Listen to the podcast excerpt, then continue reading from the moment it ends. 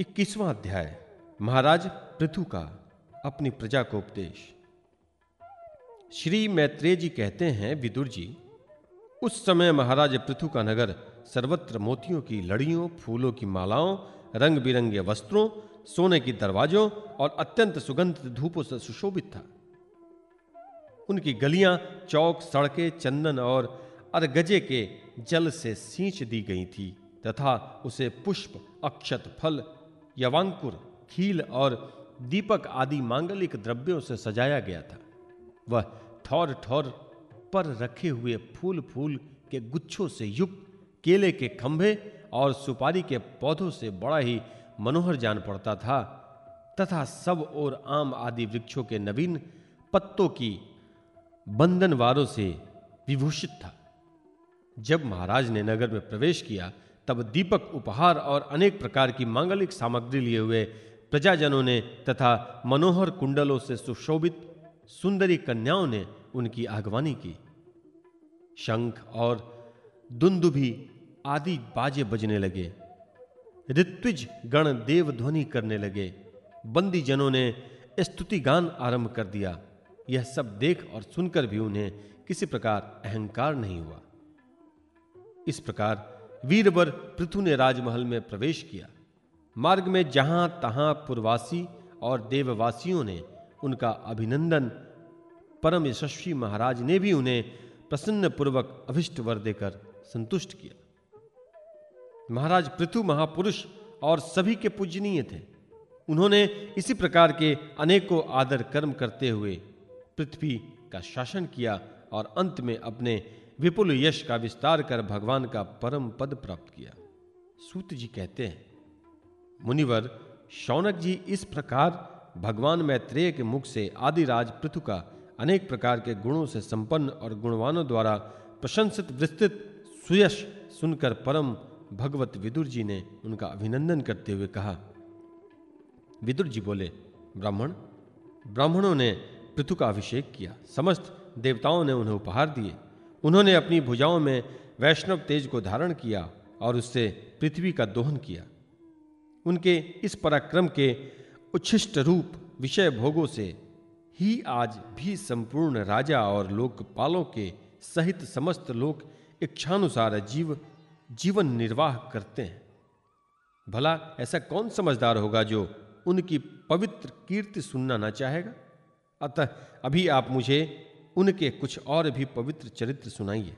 श्री मैत्रेय जी ने कहा साधु श्रेष्ठ विदुर जी, महाराज, पृथु, गंगा और यमुना के मध्यमवर्ती देश में निवास कर अपने पुण्य कर्मों के यक्ष की इच्छा से प्रारब्धवश प्राप्त हुए भोगों को ही भोगते हैं। ब्राह्मण वंश और भगवान के संबंधी विष्णु भक्तों को छोड़कर उनका सातों द्वीपों के सभी पुरुषों पर अखंड एवं अबाध शासन था।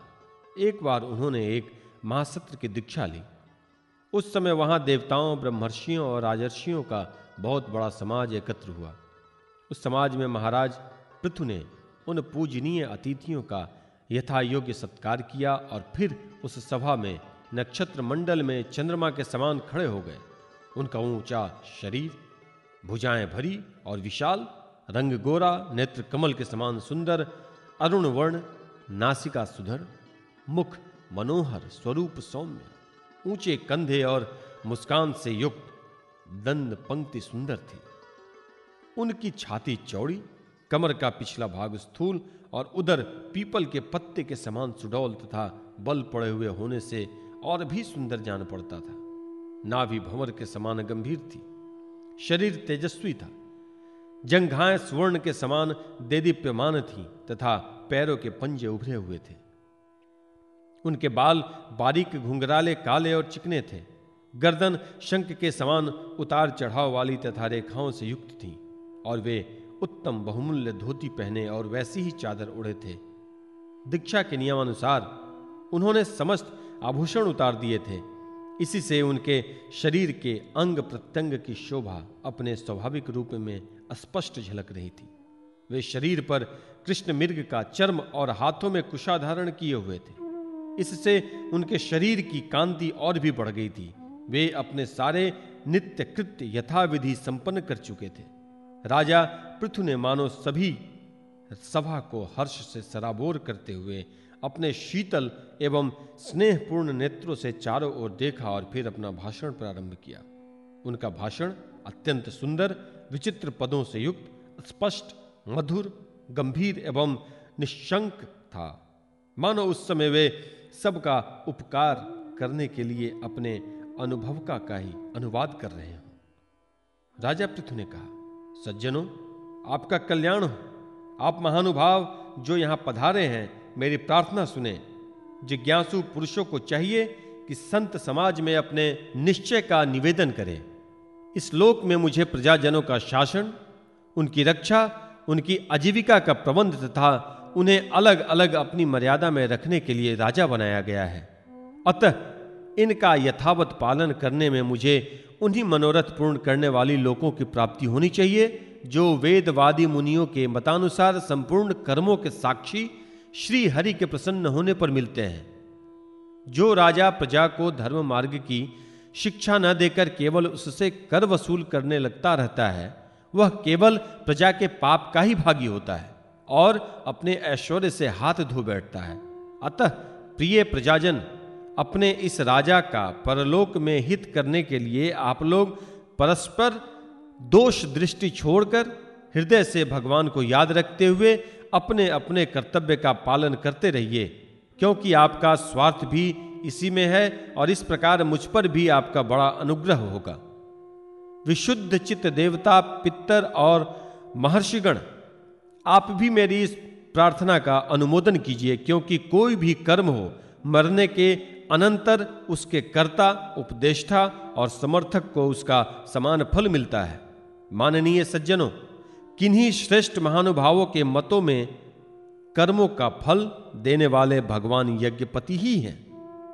क्योंकि इहलोक और परलोक दोनों ही जगह कोई कोई शरीर बड़े तेजों में देख जाते हैं। मनु, उत्तानपाद, महिपति, ध्रुव, राजर्षि प्रियवत हमारे दादा अंग तथा ब्रह्म, शिव, प्रहलाद, बलि और इसी कोटि के अन्य महानुभावों के मत में तो अर्थ धर्म, काम, मोक्ष रूप, चतुर्वर्ग तथा स्वर्ग और अपवर्ग के स्वाधीन नियामक कर्म फलदायक रूप से भगवान गदाधर की आवश्यकता है ही।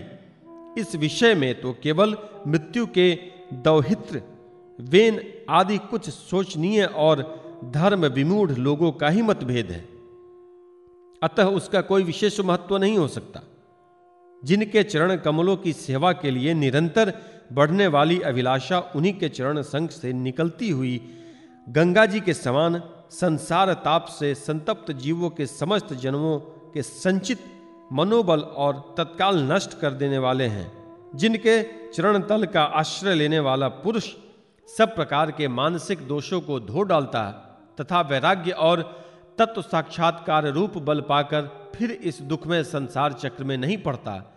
और जिनके चरण कमल सब प्रकार की कामनाओं को पूर्ण करने वाले हैं, उन प्रभु को आप लोग अपनी अपनी आजीविका के उपयोगी, वर्णाश्रमोचित अध्यापनादि कर्मों तथा ध्यान स्तुति पूजादि मानसिक, वाचिक एवं शारीरिक क्रियाओं के द्वारा भजें।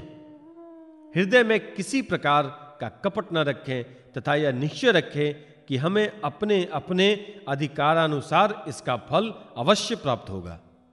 भगवान स्वरूपतः विशुद्ध विद्यान धन और समस्त विशेषणों के रहित हैं।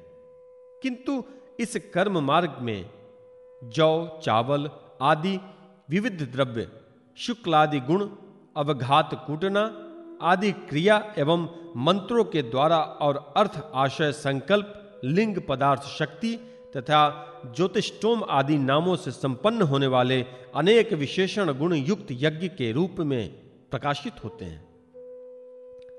जिस प्रकार एक ही अग्नि भिन्न भिन्न काष्ठों में उन्हीं के आकारादि के अनुरूप भासती है, उसी प्रकार वे सर्वव्यापक प्रभु परमानंद स्वरूप होते हुए भी प्रकृति, काल वासना और अदृष्ट से उत्पन्न हुए शरीर में विषयकार बनी हुई बुद्धि में स्थित होकर उन यज्ञ, यागादि क्रियाओं के फलस्वरूप से अनेक प्रकार के जान पड़ते हैं।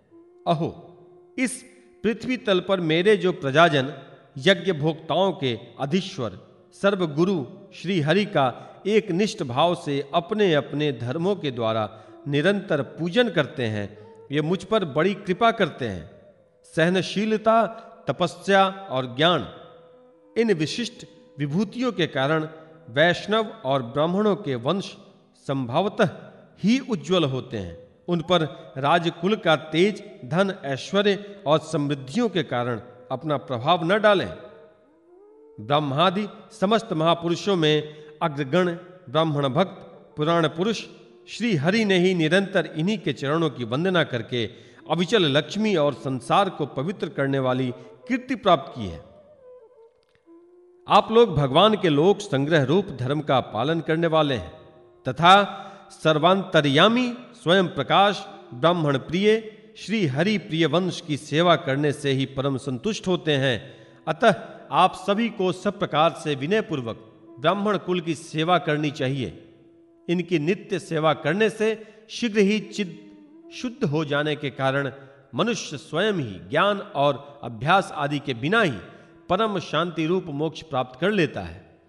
अतः लोक में इन ब्राह्मणों से बढ़कर दूसरा कौन है जो भविष्य भोजी देवताओं का मुख हो सके?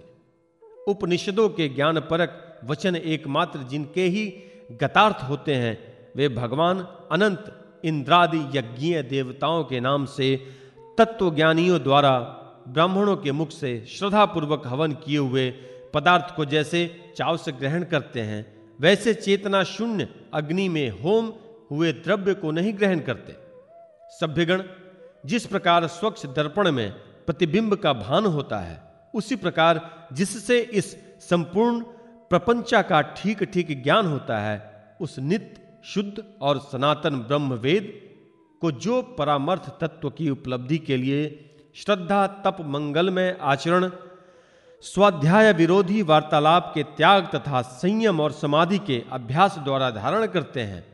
उन ब्राह्मणों के चरण कमलों की धूलि को मैं आयुर्पर्यन अपने मुकुट पर धारण करूँगा, क्योंकि उसे सर्वदा सिर पर चढ़ाते रहने से मनुष्य के सारे पाप तत्काल नष्ट हो जाते हैं और संपूर्ण गुण उसकी सेवा करने लगते हैं। उस गुणवान शील संपन्न कृतज्ञ और गुरुजनों की सेवा करने वाले पुरुष के पास सारी संपदाएँ अपने आप आ जाती हैं। अतः मेरी तो यही अभिलाषा है कि ब्राह्मण कुल, गोवंश और भक्तों के सहित श्री भगवान मुझ पर सदा प्रसन्न रहें। श्री मैत्रेय जी कहते हैं, महाराज, पृथु का यह भाषण सुनकर देवता, पितर और ब्राह्मण आदि सभी साधुजन बड़े प्रसन्न हुए और साधु साधु यो कहकर उसकी प्रशंसा करने लगे। उन्होंने कहा पुत्र के द्वारा पिता पुण्य लोकों को प्राप्त कर लेता है। यह श्रुति यथार्थ है। पापी वेन ब्राह्मणों के शाप से मारा गया था, फिर भी इसके पुण्य बल से उसका नरक से निस्तार हो गया। इसी प्रकार हिरण्यक्षिपु भी भगवान की निंदा करने के कारण नरकों में गिरने वाला ही था कि अपने पुत्र प्रहलाद के प्रभाव से उसे पार कर गया। वीरवर पृथु जी, आप तो पृथ्वी के ही पिता हैं। और सब लोकों के एकमात्र स्वामी श्री हरि में भी आपकी ऐसी अविचल भक्ति है, इसलिए आप अनंत वर्षों तक जीवित रहें। आपका सुयश बड़ा पवित्र है। आप उदारी कीर्ति, ब्राह्मण देव, श्री हरि की कथाओं का प्रचार करते हैं। हमारा बड़ा सौभाग्य है, आज आपको अपने स्वामी के रूप में पाकर हम अपने को भगवान के ही राज्य में समझते हैं। स्वामिन अपने आश्रितों को इस प्रकार का श्रेष्ठ उपदेश देना आपके लिए कोई आश्चर्य की बात नहीं है। क्योंकि अपनी प्रजा के ऊपर प्रेम रखना तो करुणा में महापुरुषों का स्वभाव ही होता है। हम लोग प्रारब्धवश विवेकहीन होकर संसार राम्य से भटक रहे हैं। सो प्रभु, आज आपने हमें इस अज्ञान आनंद से पार पहुँचा दिया है। आप शुद्ध, सत्वमय परम पुरुष हैं। जो ब्राह्मण जाति में प्रविष्ट होकर, क्षत्रियों की और क्षत्रिय जाति में प्रविष्ट होकर, ब्राह्मणों की तथा दोनों जातियों में प्रतिष्ठित होकर सारे जगत की रक्षा करते हैं।